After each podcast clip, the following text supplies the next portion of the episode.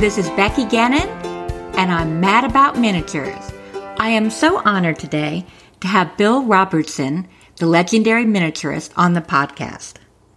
Bill got started in miniatures when he stopped to buy his mom a gift at a miniature show.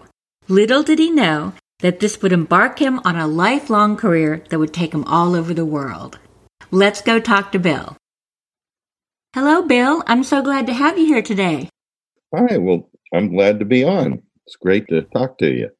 I'm really excited. Your name has just pops up everywhere in the miniature community in so many different ways. Lighting, museum design, tools, woodworking. So you have a wide breadth of skills in the miniature world. Yes, I guess I do. Also, the fact that I've been doing this forever. I mean, I've been in business solely making miniatures and related things for 44 years. That's pretty incredible when you think about it. I think we talked about this. When you're in high school and you talk to the job counselor, they never say, Hey, would you like to make fine miniatures? You know, they, they don't give you that option. And had they did, I probably would have thought they were lying that there was a job like mine and it's taken me all over the world. I've gotten to see amazing things. I've gotten to meet incredible people.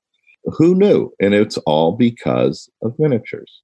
Tell us how you got interested and got started in miniatures. I think probably the best way to put this is I grew up in the 60s, uh, late 50s, 60s, and I kind of refer to it as a craft culture then. It was normal for kids to build their own toys. As I recall, there was eight hobby shops within 20 minutes of our house growing up. Right.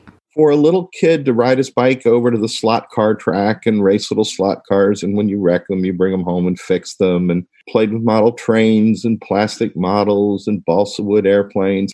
I did all that. And in a sense, I'm still doing it. I just play with neat little models and things, except for the last 40 odd years, they've been decorative arts related miniatures instead of things with wheels. So you were always really attracted to making things and finding out how they work and that type of thing. Oh, yeah. When I was about nine, my parents moved into a new house and they gave me a little corner of the basement and put the old kitchen table there, and that was my play table. By the time I was in high school, that corner had expanded to the entire basement was my shop and it was a pretty large basement, a couple of rooms. I was the kid that would drag home a broken stereo or lawnmower out of someone's trash on the way home from school, and I'd take it apart. And a lot of that stuff I actually made work again. But I'd study how things went together and how you built things. And, you know, I quickly learned that if I wanted something, I could either buy it or I could build it. And it was more fun and easier to build it.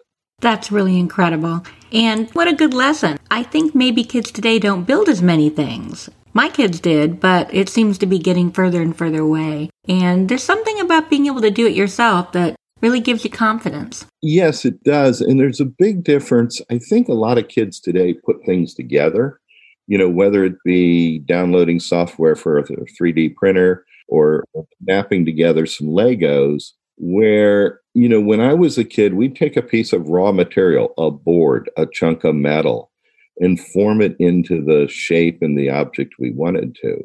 I'll tell you a, a cute story. I was in the deutsches museum in germany years ago and they had this toy called a Miwerka, long german name for it. It was sort of like in the class of an erector set but it really had no parts. The press that took scrap metal and made it into the parts of an erector set. And it had like 20 some different attachments to poke holes, to bend, to shape, to cut, all from, as they put it, scrap metal that can be found scattered around because, you know, basically the country was in ruins. This toy came out right after World War II. Oh, and okay. it was this fancy little press and a little box full of accessories and dies and everything. And it cost about $20 US at the time. And I asked my mother, by the way, I own one of these. It took me three years to hunt one down. They're very rare because they were 20 bucks. I asked my mom, I said, How come you didn't get me one of those instead of an erector set? And she said, Because it was 20 bucks. Uh, that was family budget for each kid for Christmas or all of us. I don't know. But it just shows the idea of truly learning to make and create from raw materials. And somehow that's what I did. So the first dollhouse you made was actually for your mother. Yeah. And you didn't want to.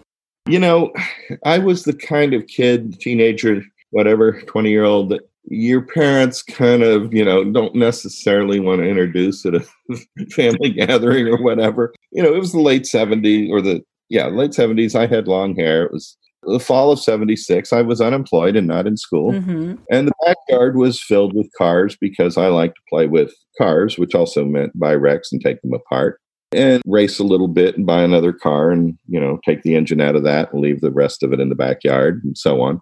My mother wanted a dollhouse for her grandchildren, and I didn't want to hear anything about this. And my father explained to me that I will be building my mother a dollhouse since I have the skills and the workshop in his basement. And I'm going to do this, or I can get all my junk out of his house, more or less.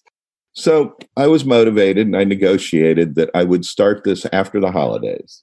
Monday, January 3rd of 1977. It's like, okay, I'm going to build this dollhouse for mom. You know, meanwhile, she had drawn the plans up. Her father had been a carpenter, a rough carpenter. She knew something about how to conceive and build something. So she had it all drawn up. And dad had actually bought her the plywood. I said, Yeah, we got to use good plywood. I've always used good materials for anything. He had the materials. And that morning, and a school friend came by, I don't know, 11 o'clock ish. He wanted to go down to Barnaby's, which was a bar that we were known to hang out at, which pretty much meant we weren't going to get anything done the rest of the day because we're going to sit there and drink pitchers of beer. My mother, I still remember her eyes. They kind of looked like those of a devil when Steve walked in. And I told Steve, I got to do this. I'll be down in an hour. Because the deal with my mother was she would do the busy work. Oh. She always was very crafty, always liked hobbies and crafts and paint by number and, you know, knitting rugs or, you know, all that stuff. So as long as she was happy, dad was happy and my stuff could stay. So I took a board of cherry that I happened to have laying there and sliced it up into individual little random width boards and showed her how to glue them on and said, You glue these floors on. And if you get done, just call me. I'll be down at Barnaby's. You know, um, this is the days when you'd call the bar looking for your, you know, kids or whatever. But anyway, I came home, uh, you know, sometime the next morning, and my mother's sitting there in her bathrobe in the living room, gluing in the last pieces, very excited. And I'm like, oh boy, not what I expected. So I drilled a few thousand holes in these because, well, these imaginary dolls have to have peg random width wood floors. Anyway, I kept coming up with more detail to think that she would run out of patience and this whole project would go away and I wouldn't have to do it anymore. Ah. But it didn't take till nearly 40 years later, I was preparing for one of the creative conferences I spoke at. And one of the questions was, Where did you get your patience? And I told my mother, I said, You know, where? And she said, Well, of course, you got your patience from me. You thought you were going to wear me down with that extra detail. No, I love that stuff. you know. So my my little plot didn't work so well. It didn't. No, but I got the house done, and at that point, I needed a vacation. My mother wanted to have a party to show off the house.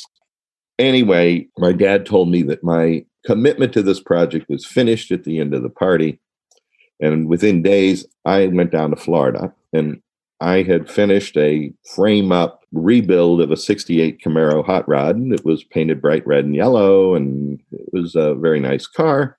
So, and I had just turned 21. So at this point, I'm a 21 year old with a hot car, having, you know, finished off a commitment he didn't want to do. And I go down to Florida. And the first night down in Florida, I go with a family friend to Alai, which is a gambling thing, and we hit the trifecta. What? On a bet, we hit the trifecta, which is betting on the winners of the last three games a six dollar bet paid thirty six hundred dollars. Now, was this just pure luck? Did you know what you were doing? I'd never been to jai alai. I knew nothing about it. Have never been since. Okay. I know nothing about this sort of thing. I was with an old family friend that I'd known since I was born, and he had a broken arm and was out of work, and said he knew I had some money because I was early days of what was going to be a ten day vacation. Anyway, so now I'm a 21 year old with a hot car and a lot of money so we'll fast forward five weeks of having fun and partying. And I was getting bored. And I had done as many beach parties as you could imagine, and this and that. And I am driving along and I see a sign says miniature show and sale. And I thought, hmm, I should bring mom a little gift from my trip to Florida whenever I get around to getting back. I was only to be gone 10 days. This is weeks later. And she really hates seashells and stuff. So I thought, I'll maybe get her something for her dollhouse. So I made a U turn and walked into the Mini and Mini show in Lake Buena Vista in the spring of 77. And the first dealer I walked up to was Paige Thornton, who sold Dennis Hillman and John Hodgson's work, which were the two best English miniature makers in the world at the time, miniature furniture makers. And I was stunned. I'm like, wow, this is amazing. And the people were just going crazy over this stuff. And I thought, you know, I can do this. What surprised you the most? The quality, the price, just everything? The quality, the price, and really important that people were actively buying it. There were women standing there with handfuls of $100 bills buying these things. Wow. I had been to fine scale model train shows where, and I remember years before, I was at a train show and a guy had had this amazing locomotive that he had built and he had sold it to a collector and he had spent six months on it. He had sold it for a thousand dollars. And I thought, well, that's really neat, but a thousand dollars for six months worth of work, that doesn't add up. Right. Can't live on that. No. And I always knew somehow somebody had to make money in hobbies. You know, when you went to the hobby shop, somebody owns the hobby shop, somebody at the hobby shop. There are people that can make a living in the hobby business in some way or another of any hobby that was one of the things I saw there was like, oh my, this is a very happening scene and this is really cool and the stuff's really cool and it doesn't take up a lot of space and I can build that. What, was the reaction? I mean, at that point, the women were probably pretty well dressed. There couldn't have been any other young 20 year olds with long hair and, I don't know, wearing cut off denim or whatever you were wearing good cutoffs and sandals. It was like walking into a DAR convention because in the late 70s, when the older generation of women went out, they dressed for that. So there were women in white gloves and little hats and very semi formally dressed. And this was quite a shock. And many years later, I talked to a couple people and they remembered seeing me come into that show. Yeah, I, I was noticed. Right. So once you went to the show, then what happened? I actually got out, got in my car, and 21 hours later, I was back home in DC. I I had to tell my mother about this. Literally, I, I think I took a nap for a few hours in the Carolinas somewhere, but I basically drove straight home. You know, you have to remember, I was only supposed to be gone for about 10 days. So I've had no communication with anybody. So when you show back up in town, everybody wants to hear about the adventures and the stories and, you know, how were the girls? What were the parties like and all this? And I kept talking about the miniatures. And finally, a friend of mine, after about two weeks of this, he said, I'm sick of hearing about this. He said, if you say you can do that, do it. So I kind of thought, I better do that. And I remember I went home. And at the time, I had a General Motors Chevy Power Glide transmission sitting on my workbench and took that off, threw it on the floor, put down a clean piece of plywood. In the meantime, my mother had gotten a piece of junk mail from Southern Living magazine that had a little picture of a desk on it and I'm going to make that desk. I just looked at the picture, went, desk is about this big, scaled it out, did a drawing the way I had learned to make drawings in junior high school, and built that desk. And how long did that take? Oh, a couple weeks maybe. Because by June, there was a miniature show in our area at Gaithersburg. And this time I cleaned up a little bit and uh, went with my mother, which, you know, 21 year old going with their mother to something's a little unusual, even even then. Right. Naturally, my mother gets to telling everybody how her son made this little desk. and I remember Flora Gill Jacobs from the Washington Dolls House and Toy Museum, Paige and Hatch Thornton, and W. Foster Tracy were all set up next to each other. And they were the best three dealers in the shop. They had the best stuff. My mother is obviously telling them about this, and as the conversation goes, eventually, you know, my mother tells them about the little desk and how it's in the glove box in the car. Bill, you better go out and get it and show it to these people. So I did. Tracy's response was, This is good. This is damn good. Really damn good. How much do you want for these? And I told him, and he like says, "Oh no, at least double that." So we struck a deal, and he was my dealer for a while, and he sold three of them the first week he had them. Wow! So you didn't have any trouble getting someone to sell them. You just got hooked up right away. I got hooked up right away with what was literally the top dealer in the country at the time who was selling to all the best customers. That's amazing. So within six months, I was selling to the founders of the museum here in Kansas City, the late Sarah Salisbury, who had an amazing collection, and many others. They were my earliest customers. And many of them stayed customers for over 30 years. Talented and a little lucky, I would say. Yes, I was at the right spot at the right time and recognized it.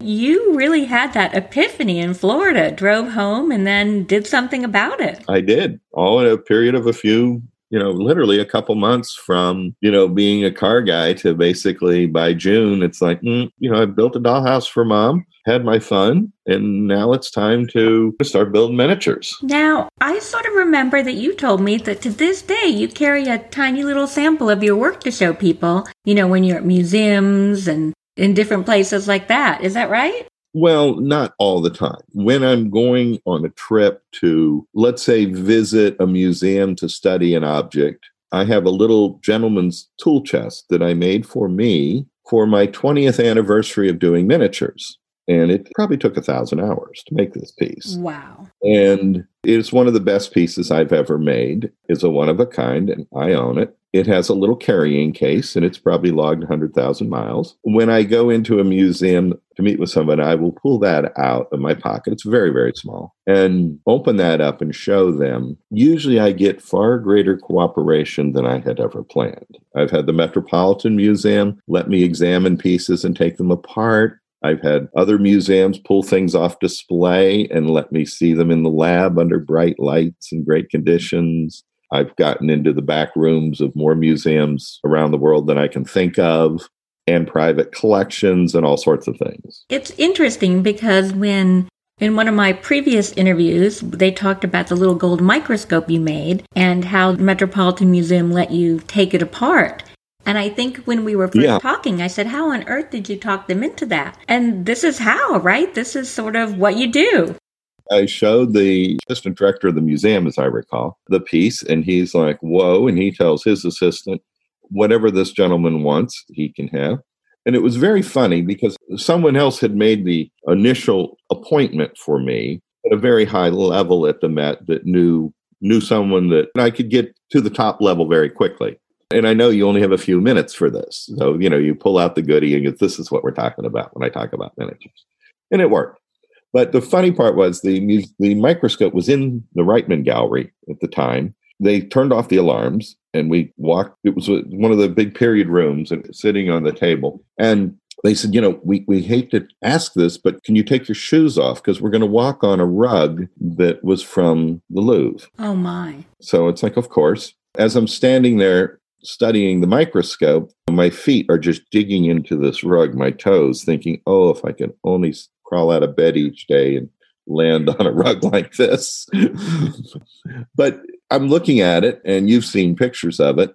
The eyepiece is this strange little finial. And I asked, Can I unscrew the eyepiece? And she said, Oh, okay. So I unscrewed that and photographed it. And I could see under it there were marks left by the craftsman as to how many they made. I think there were three marks on it, three little dots. And then I pointed out that, you know, the piece under it was part of the lens shield. I said, Can I unscrew that? Okay. And the security did not know it came apart that way. Anyway, before I go look at something, I study everything I know about it. And I think I had read hundreds and hundreds of pages about 18th century microscopes, how they're built, that this works off the cuff principle and that design. So I knew what the inside looked like before I ever saw it. Oh. So I knew what unscrewed, where, how, and everything, and uh, was able to do that and pointed out all kinds of details that the person I was with who had examined it was unaware of. The little marks left by the craftsman because the original microscope would have been made in a lot of castings.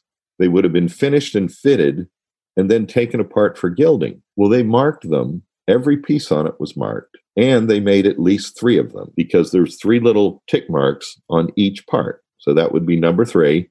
I think number two I've since discovered is in a private collection in Italy. I don't know where the other one is. So they really learned something from you taking it apart. Mm-hmm, mm-hmm. That's amazing. So You've told me that you've been to over maybe a thousand museums, but that it sort of all started with the Smithsonian and being dropped there off on Saturdays. Can you tell my listeners a little about that? I was born in Ohio, and when I was six years old, my parents decided that Ohio was no place to raise children because there was a big, broad world out there and we weren't going to see it there. we moved to Washington, D.C. in 1962. I just have to point out that I was born in DC, but I did indeed raise my kids in Ohio. Sorry, had to, had to put that in there. Well, I can understand this. I mean, DC was a wild place, you know, and I basically was there from 62 to 88, which was some pretty crazy times. Anyway, when I was a little kid, my parents, like when I was around 12, they would, on a Saturday afternoon, my brother and sister were both older and they'd be off doing things. And I'm there and they're like, yeah, they don't quite want to take me to whatever they're doing, their errands, whatever. They don't quite want to leave me alone in the house. So sometimes they would take me down to the Smithsonian because they knew the whole day would go by and I wouldn't even know it. And the deal was I'd pick what building I wanted to go to. They'd drop me off, give me lunch money, and I just to spend the whole day in the building and meet them out front at closing time. I had a blast. I would run around and look at all my favorite exhibits. I remember there was this one model of an aircraft carrier that had a dead fly laying on the deck, and I'd check it every time to make see if the they had cleaned it, if that fly was still oh there, oh and it must have been there for years. I remember even as an adult, it was still there. I learned about the objects. I read all the little cards next to the objects. I learned what it meant that someone donated this or how they got it. I later learned that the people that wrote those cards worked upstairs and you could take the elevator to their offices and talk to them, and they knew a lot more than they wrote. By the time I was my mid teens, I'm hanging out in the offices of the Smithsonian, befriending some of the curators and seeing the behind the scenes. And how did they react to that? Were they pretty warm and welcoming? Were they surprised at first? They were very warm and welcoming. Curators at that time knew a lot about and loved the objects. Mm-hmm. It was that old generation of curators. Now you have a lot of people that go off to school they don't know what they want to be so they take museum studies and they learn about you know wearing white gloves and having meetings. And the old curators they were in love with the items. And the museums back in the earlier days were kind of the domain of trust fund kids. You know read thomas hoving's book one of the great ones is the, i think the king of the confessors which is about his search as a young curator at the Smithsonian buying a ivory cross in the early 60s, which was the most expensive decorative arts piece sold in the world at the time. And his years of searching for information on this prior to its purchase. Somebody who's in school learning about the stuff and on their summer vacations, they can afford to go to Italy and go to here and go to there and search. So the curators of that time really liked a young kid would tell me things to read, tell me things to look, tell me where to find more information, which I would do, and come back with more questions. That's the way that works. Right. And this started your lifelong love of museums, right? It did. And as I say, I've been to literally way over a thousand museums. I'd love to ask you your favorite, but you may not have a favorite. Is there a particular adventure or a particular one you want to share with us? Oh, that's so hard. What's an unknown museum that we might not have heard of that you've gone to? Oh, there again, there's so many of those. I, I actually think on my Instagram, I'm going to start doing Mondays at the museum. That'd be perfect. I'll tell you a story that I, and I might write about it soon. I was at the Chateau Vendeuvre in the 90s, and that house, that chateau, has been in the family, if I recall, has been passed down father to son for nine generations, which is very unusual to have such a direct father to son thing. Anyway, there is a miniature museum there, and it's in the Orangery. I was given a tour of it, and the amazing thing was here's 10,000 plus objects, and I spotted this little pair of Quattro Gold Repoussé etuis the little traveling cases. And I always loved little traveling cases. These were 18th century in Quattro Gold.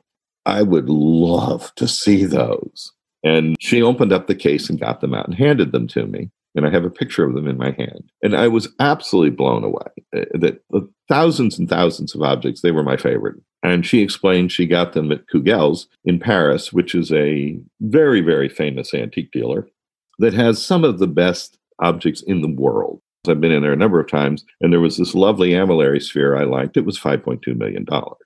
They have very nice things.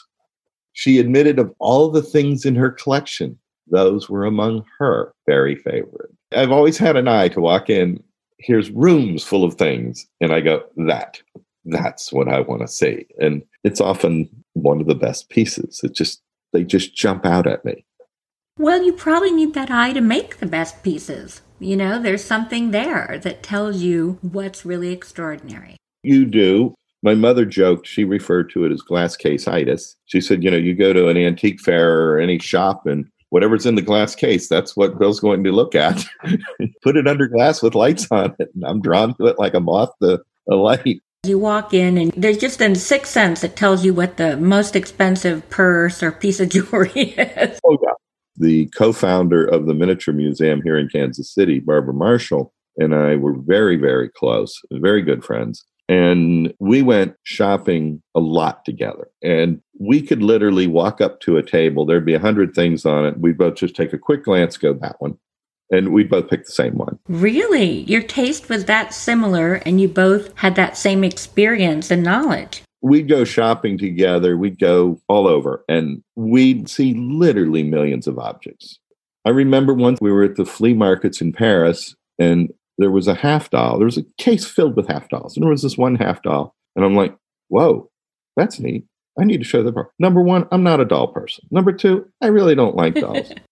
anyway, Barbara collected them. I said, Barbara, the one in the back row, like second from the left. What, what do you think of that? She's like, oh my, that's not in any of the books. Why did I know that that particular half doll? We asked the man if, he'd get it out. And he's like, oh no, you don't want to see that one. He's seeing two American tourists. He's like, right. no, you know what? I said, no, we do want to see that one. He's like, no, the other ones are so much easier to get out. You want to see it? No, we don't want to see those. I'm not going to sit there and say, yes, this lady has hundreds of these things. Right. We eventually got that out. She looked at it. It was in phenomenal shape. She, we both checked it over for any chips or cracks or whatever, and it was purchased. It was very expensive. Right. But anyway, very funny. It's like, yeah, we just always had great taste. Wow. So you were just born with that eye. Do you think you got that from your mom or dad? Or did they both claim you got it from them? Oh, no. Definitely it would have come from my mom. Okay. That's what I thought. Dad was a, uh, a government bureaucrat, high level bureaucrat. I remember in the 70s, he always played with computers and he came home with these big, wide printouts of dot matrix and he says, Look at these computers. They can do calligraphy. And I'm like, That's not calligraphy. That looks like a stairway. I said, those aren't smooth curves. Those are, you know, no. And, and I don't think he could see the difference. That's actually really funny because I had almost an identical story. My dad worked for Control Data. I remember probably it was in the 70s. We went to one of those family picnics. Mm-hmm. And as a special treat for the kids, you could go up to the computer and get a Snoopy printout. Mm-hmm. Now, the computer was huge, about as big as a kitchen, honestly. And the printout I got wasn't even like a coloring page, certainly wasn't shaded in. It was the outline of a Snoopy in Excel. Right. That's what that enormous computer could do. I remember a friend had the Altair computer, which is the same thing that Bill Gates saw and envisioned the future. It was the first computer he played with and wrote code for. And it had a row of blinking lights across the top. And I remember my friend showing me, and I kept saying, What's it do? What's it do? I didn't get it. You know, had I got it, I could have been the other Bill, but I didn't get it. Different things obviously speak to different people. I saw in your bio that you actually ended up being a consultant to the Smithsonian. Just like I had said, they would tell me things to look at and ask me questions, and I'd go in search of the answers. And in time, in certain areas, I knew more than they did. And I've always liked tools. And I got very interested in early measuring tools used in a workshop, precision measuring tools, which in America starts around 1850, which is really one of the keys to the Industrial Revolution. If you're going to make little nuts and bolts, and you're going to make the nuts on one side of the town and the bolts over on the other. They got to fit together. That's a really good point. And unless you have a way to communicate measurement, uh, it doesn't work that way. It's back to like that microscope in the 18th century where you make one part and the next part to fit it. And you better number them because if you take it apart, it's not going back together the same way. This fascinated me, and I started to read about this and study it and collect the tools. I, I happen to own a very large collection of precision measuring tools for use in the workshop. I own some of the rarest pieces in the world. Wow. A micrometer, for example, is a very popular thing. It was invented by Jean Laurent Palmer in 1848. There are four known examples signed by Palmer. I own one of those four. And I'm also currently writing a book on micrometers. But when the Smithsonian wanted information, they'd contact me and I'd work with the curators. The Park Service then contacted them and they said, Oh no, Bill's the guy when they were restoring both the Wright brothers' workshop and Thomas Edison's workshop. So I got hired to be the consultant to deal with all the small tools, like what should be on the bench and how and why. In both those cases, they had me go out and buy all those tools because in America, typically the factory owned the big machinery and the individual machinist owned his own tools. So when the guys left after their employment, they took their own tools and went home. Ah. The workbenches were basically empty. If you go to the Edison lab at West Orange, New Jersey, I, I'm responsible for filling those workbenches. That sounds like a dream job for someone like you. It was. It was a whole lot of fun. And it had to be really gratifying to go from being a kid, you know, wandering the halls of the Smithsonian to being a consultant. That just has to have some satisfaction there. It is. I, I think one of the things that gave me some great satisfaction was I was at the Conservatoire National Arts and Métiers in Paris, which is a uh, one of the finest industrial museums, technical museums in the world. And I was in search of some information on a toolmaker named Bergeron, which is one of my favorite, and I'm still in search of information on them, various books and things they printed and so on. I had made an appointment with the appropriate curator, and he and he very proudly tells me that he's pulled the file on Bergeron, which was a French company. They were the supplier to the tools at the Royal Workshops going back into the mid 18th century. Their shop had to be fabulous. It was right there off the Pont Neuf, Ile de la Cité, you know, the little island in the middle of Paris, right next to the Louvre. You know, it was amazing.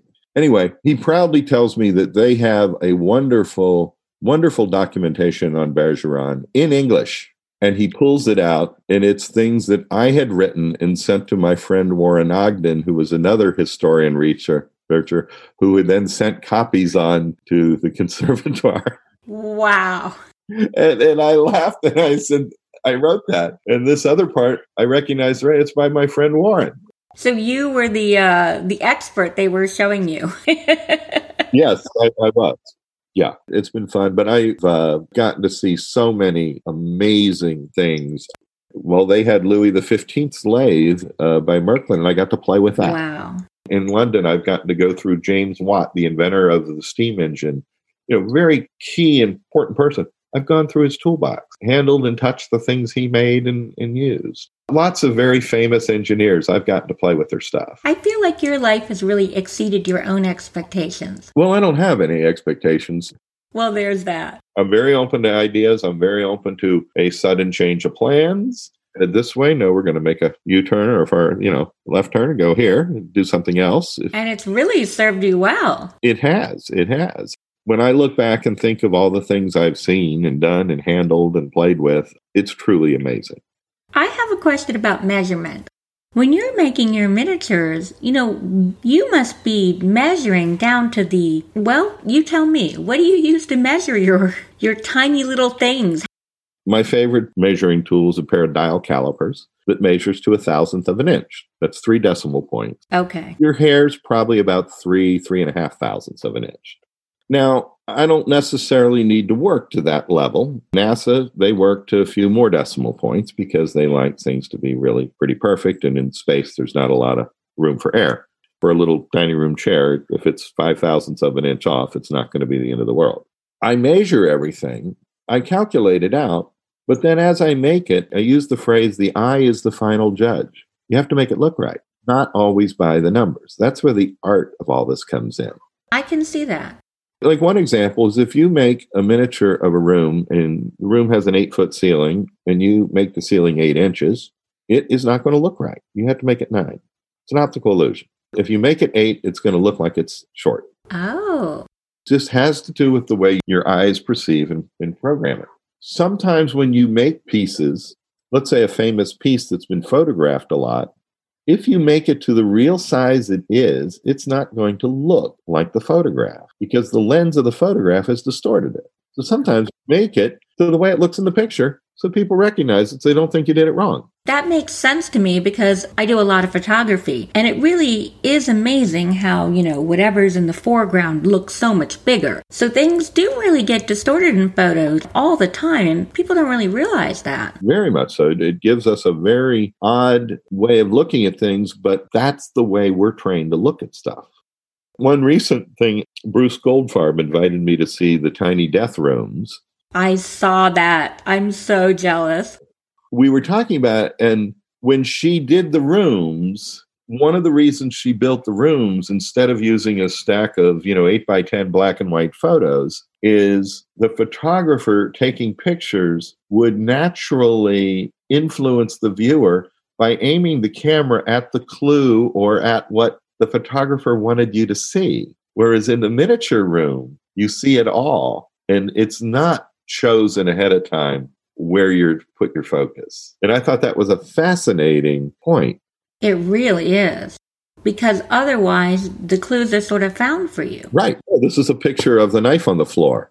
And even if you look at the knife, I mean, does the photographer choose to show the things on the right and the left or only the right? I mean, it really makes a lot of choices for you. I hadn't thought of that. Or did the knife get knocked on the floor because she was cutting an apple with it, you know, the, the victim, and the cat knocked it off. It has nothing to do with the scene.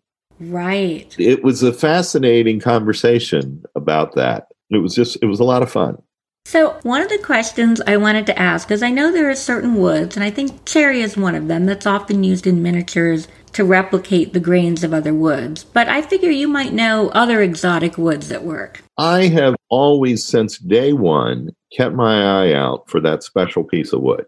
I remember one time on a flight home from Europe, I checked my carry on bag and put a piece of wood in the top of the plane because I knew what was in my carry on bag and I knew that what I can make out of the grain from that little block of wood, that little, you know, three foot board was way more valuable than anything else. And I didn't want to lose it under any circumstance.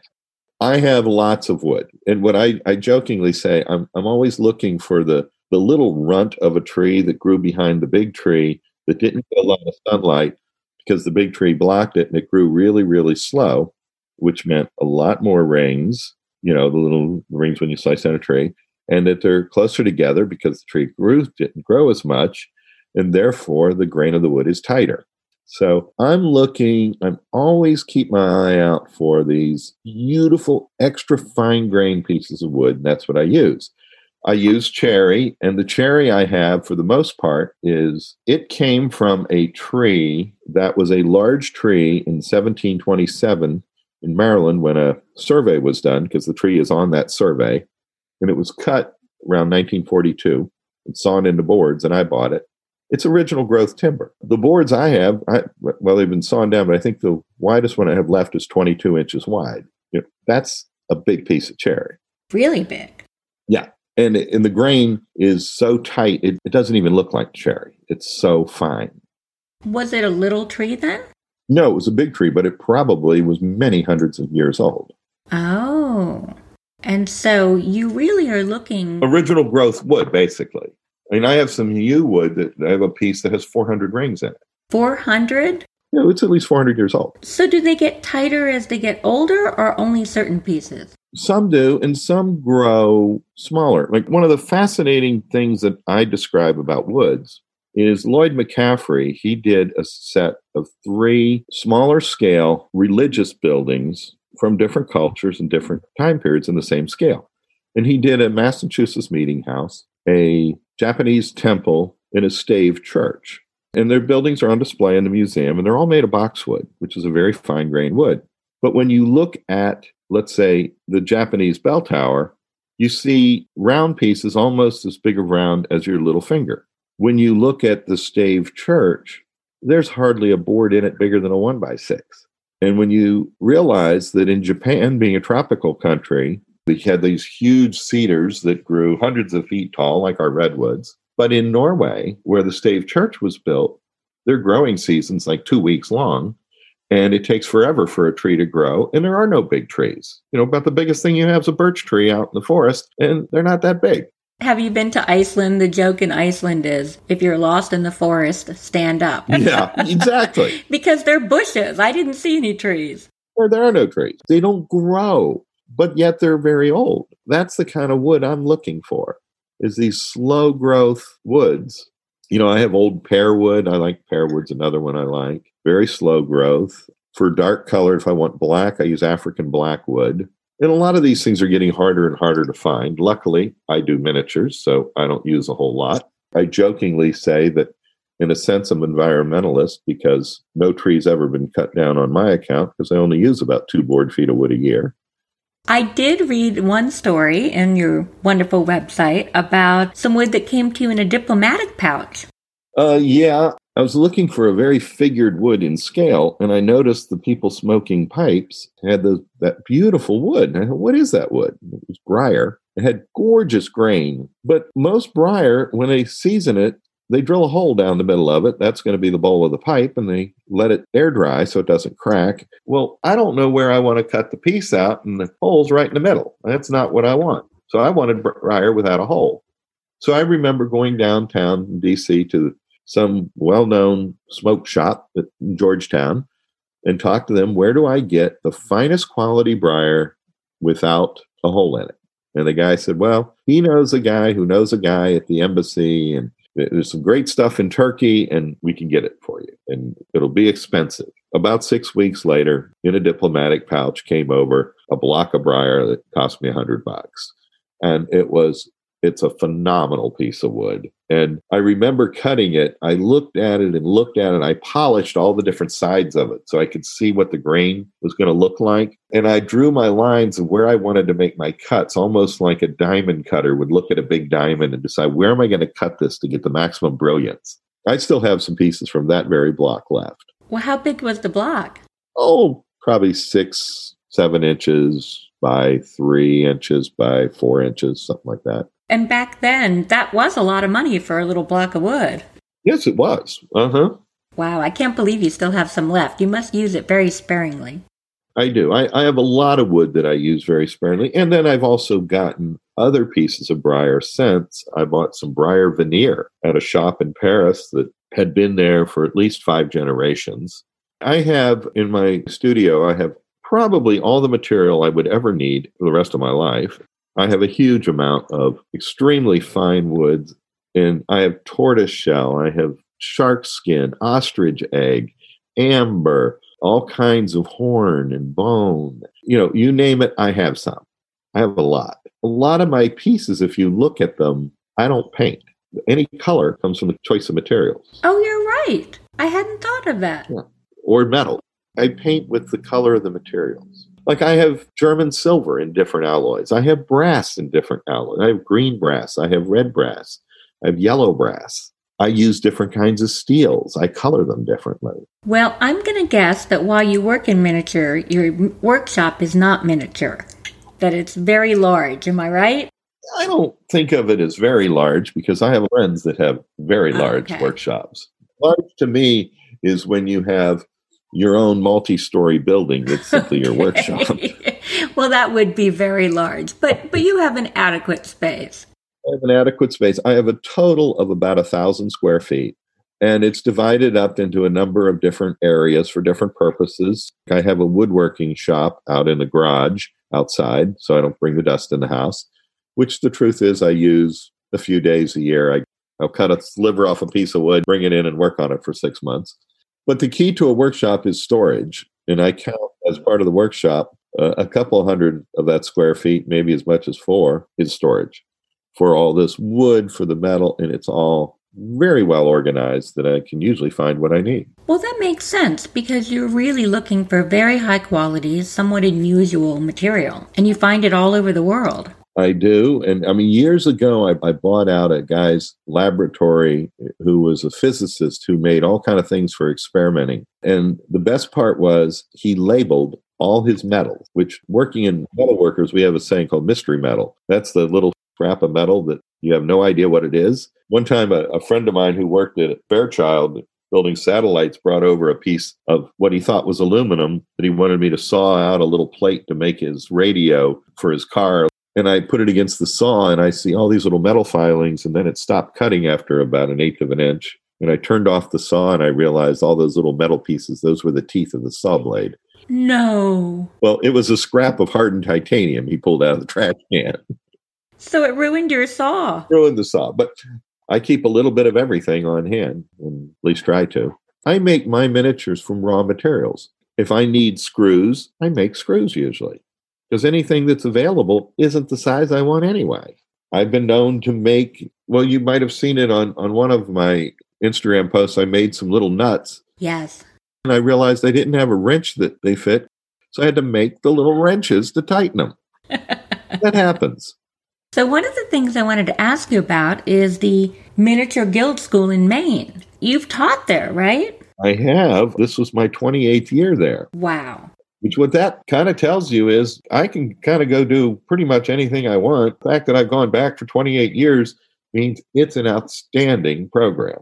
It covers all mediums. So you can do needlepoint, pottery, silversmithing, machining, woodworking, textiles, whatever. And it covers from beginners to very, very advanced. I've had some students I've had for 20 years. So you pick and choose your classes and you pretty much you stay with those all week in that format. They bring in about 30 some instructors from all over the world, the best of the best. And then the students come from all over the world. Typically, we'll have people from maybe a dozen or 20 different countries. So, how many people will be at the school all told? Oh, probably all totals around 300, something like that. Okay. Is it a remote location? It is. It, it's held at the Maine Maritime Academy in Castine, Maine. Castine, I jokingly refer to it as it's one of the few places in America that's an hour round trip to the nearest McDonald's. it is at the near the end of the Penobscot Peninsula, and it takes a while to get down there. You feel like, where am I being taken? And I always warn the, the foreign students because a lot of those flights get in very late into the small airport of Bangor. And then they go for about an hour and a half ride in the dark through where am I going? You know, and they're worried. What have I signed up for? What, where are they taking me? But it's this wonderful little village that was the last place to be occupied in the continental United States by a foreign power. Uh, in the War of 1812, the British were there, I think, until 1814. Oh. It has been owned or run by, I think, the Spanish, the Dutch, the French, the English, and the Americans have all owned it. Because if you controlled Castine, you controlled the Penobscot Bay, which in the 18th century meant you controlled the fur trade out of Canada. So it's very strategically located. Very strategically located. But there's next to nothing there. There's about 60 people winter there during the, the winter, and the population blows up to a little over a thousand during the summer season. It's for the most part a bunch of late 18th, early 19th century Greek revival houses. I think the town was founded in 16 something or other. And there's very few businesses. There's two bed and breakfasts, three real estate offices, two banks, one art gallery, one little general store, and a couple restaurants, and that's it. You know, no boardwalk, no fast food, no commercial, anything. Well, I guess it's good because you can really focus on your classes, on your miniatures. And we focus on that, except when we look out the window at the beautiful Penobscot Bay and or busy eating lobster. Oh, well, that does sound like heaven, working on miniatures all day and then a view with lobsters. Another wonderful thing about the, the school is they have a scholarship program and they have a program where people can apply and each year, anywhere from three or four people are given a scholarship that covers your admission to the school, your classes, your room, your board, your food, basically everything but transportation and any extras. That's wonderful because it probably really helps propel forward the next generation of fine arts miniaturists.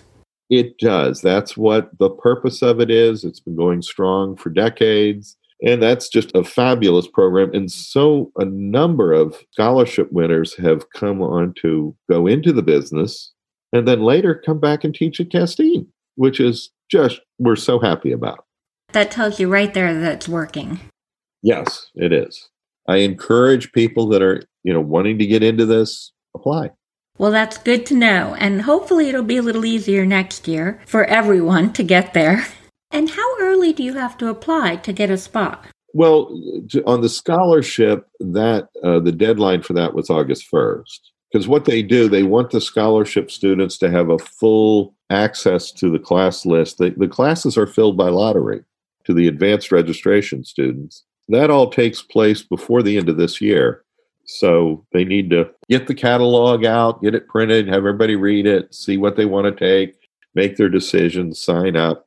But then there's always space in classes that even someone at the last minute can sign up. They, they might not have every choice available, but they can do it. The gentleman brought his wife to drop her off, and he looked at how much fun this all looked. And at the opening reception, he said, I just don't want to go home. I want to take classes. They had just flown in from California and he literally dropped her off. And well, he asked, Is there room in your class? And there was. And I said, Yeah, we can do this. I have the materials. We're ready. So he went down to the Academy bookstore and bought a whole bunch of T-shirts and sweatshirts and clothes. He was dressed in Maine Maritime Academy clothes all week because that's all he had, and signed up there at the last second, like at the cocktail party before. I love that. That's wonderful. It always reminds me, you know, when I first started going to miniature museums, people would say, Well, what does your husband do? And I'd be like, Well, he comes with me. And he always finds something really interesting there. I curated a number of exhibits over the years, including a couple at the National Geographic Society. And, and they got huge numbers of people attended. I think the one of them was like 86,000 people. They were very well covered in the newspaper, the Washington Post and stuff. And so a lot of people read this and, you know, what are we doing on a Saturday? Well, let's take the family down, so on and so forth. And typically it's the men that didn't want to come are the, the hardest ones to get out. They're the ones at closing. You're like, come on, you got we gotta go. We're turning off the lights. I don't know what it is, but but there's something there for sure. It's that allure of making things. I, I have a very cute story that happened at the show in Arnhem, in Holland, years and years ago. A friend of mine, Ursula Derby Skulstev, made little wire bird cages. They're gorgeous. And they have the most amazing wire shapes and they're bent beautifully and stuff. They're expensive. I mean, they were hundreds of euros, 700 euros, something like that. Anyway, a man who's clearly dragged into the show by his wife. And you can tell, you can spot these people so easily. Every now and then he comes in and he looks at her stuff.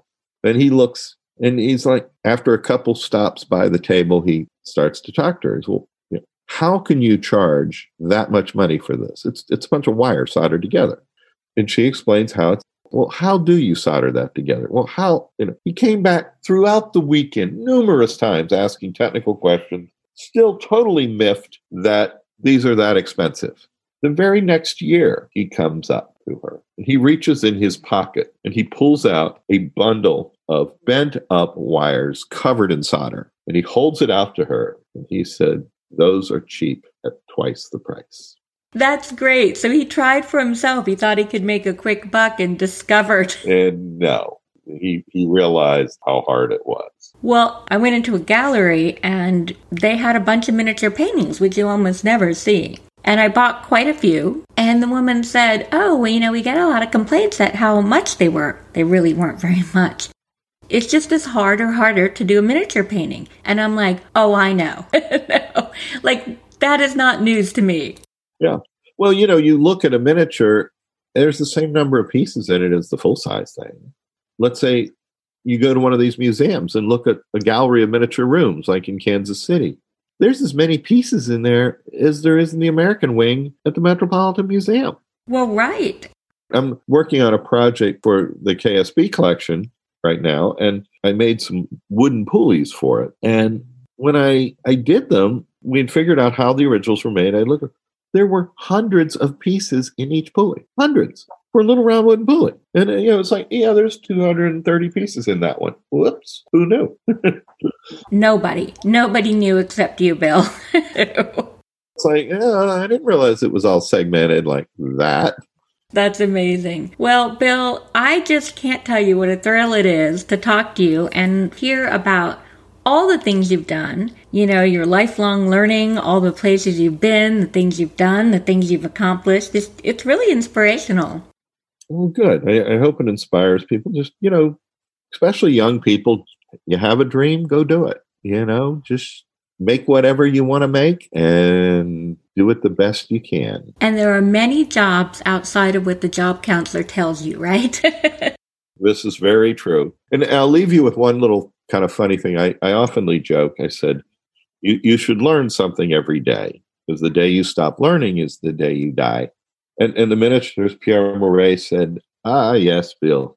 But make sure the day you die, you die late in the day so you can learn something that morning. Oh, I love that so much. That I think that's everyone's goal. I think one thing miniatures have in common, even though we're so very different in a lot of ways, is that so many of us have such a curiosity on how things work and trying new things because I think of all the different arts and crafts. This one has so much variety and there's so much learning needed to conquer all the different aspects of it. There is, and you learn stuff, even the simplest things. I mean, last week I posted something on the Instagram about casters because I made the patterns for a caster, and someone said, "Well, why are they swiveled?" The way they are? Why are they curved? Why doesn't the little thing come down straight? And I didn't really think about it. I simply made them the way the originals were because they were curved. And she asked this question, and I got to thinking the caster won't turn if the wheel is directly under the center of the pivot. It won't rotate. It has to be at an angle. And you wouldn't know that unless you made one. Who's going to make a full size one? Well, nobody. So you make a miniature, it has to turn just like the real one, and you do this and you see it how it works. Absolutely. That's a great example. You know, one thing about nowadays is sometimes, you know, we use a lot of things on a daily basis that we have no idea how to recreate. Absolutely. And in miniature, you sit there, and so many times I've gone to make something and thought I knew what I was going to make, thought I knew how, and then you start to really study the thing and go, oh my, this is pretty brilliant. And the miniatures bring up so many challenges because first you have to figure out how to make the thing, you know, or what to make. Then you figure out how to make it. Then you have to fight with the materials of what to make it out of. And then what techniques, like if you're making a little teeny piece, will you cut it out of a bigger piece and leave it on the end of the bigger piece so you have something to hold on to? So the the order of operations, the order of making it may be totally different than the original.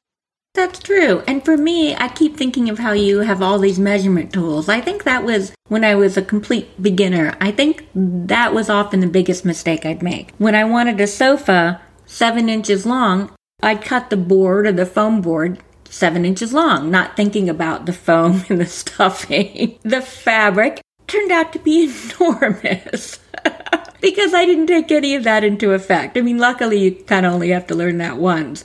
But there's a lot of things like that that you learn. Yeah, you start with the outside dimension and then subtract the thickness of all the materials. You do the second time you make the bed, Bill. yeah. No, no. I someone asked me the other day about making a lock, and they said, you know, the, the parts of the working lock are they to scale? And I said, no.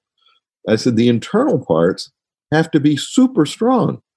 I said, You have a little jewelry chest, and think of a, a full size human opening this 112 scale jewelry chest. I said, That's the equivalent of a gorilla trying to open like a little music box or something. Uh, the pressure we're putting on the internal parts is huge. So you have to make it so much stronger inside than the original was, yet not be any bigger. You're so right, because it's not a little 112 person that's opening it. Right. It's like this monster, you know? So the pressure we put on is horrible. Yeah, I can see all the challenges. Bill, it's been a real pleasure, and thank you for sharing all your knowledge and your expertise and, and just the amazing way your life has unfolded. Well, you're quite welcome. You're very well. Sorry about that phone ringing. That's okay. That's just a sign of how important you are. Oh, I don't know. Well, thanks again, Bill, and I can't wait to share this with our listeners and have a great day. Well, great to talk to you, and this will be a lot of fun to hear this. And you have a wonderful day. You have a wonderful day too. Okay. Bye. Bill Robertson, such an extraordinary miniaturist. I really enjoyed his stories, and I hope you did too. It was an honor and a privilege to talk to him. My next episode comes out Tuesday, November 16th. Get ready for fun as I talk to Tanya of At Grandma Gets Real.